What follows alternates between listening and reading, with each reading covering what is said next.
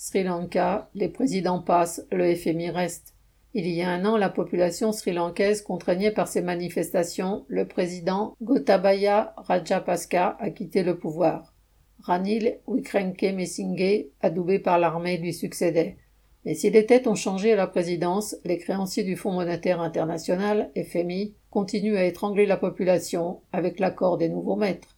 En mars dernier, le Sri Lanka signait avec le FMI un accord pour un prêt de 2,9 milliards de dollars. Sous le précédent régime, l'État s'était déclaré dans l'incapacité de rembourser ce qu'il devait aux créanciers internationaux, soit 4 milliards de dollars en 2022, pour une dette totale de 46 milliards de dollars. Mais le FMI n'a accordé ce nouveau prêt qu'à des conditions draconiennes.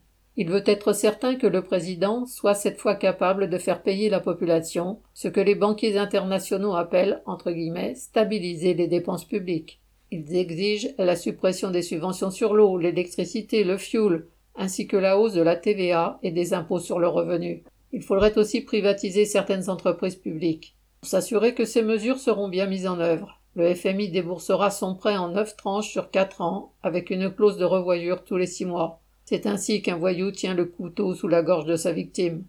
La situation est encore pire que l'an dernier. 450 000 foyers ont vu leur électricité coupée faute de pouvoir payer. De plus en plus d'enfants ont abandonné l'école, obligés de travailler pour nourrir leur famille. Les hôpitaux renvoient leurs patients, faute de pouvoir leur administrer les traitements dont ils auraient besoin. Les prix ont augmenté de 70% en 2022. Comme des vampires, les banquiers sucent le sang des populations de pays pauvres comme le Sri Lanka. Leurs exigences ont bien souvent suscité des révoltes aux quatre coins du monde.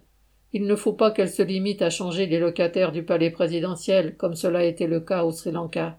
Il faut qu'elles débouchent sur le renversement du système d'exploitation qui sévit à l'échelle internationale. Daniel Mescla.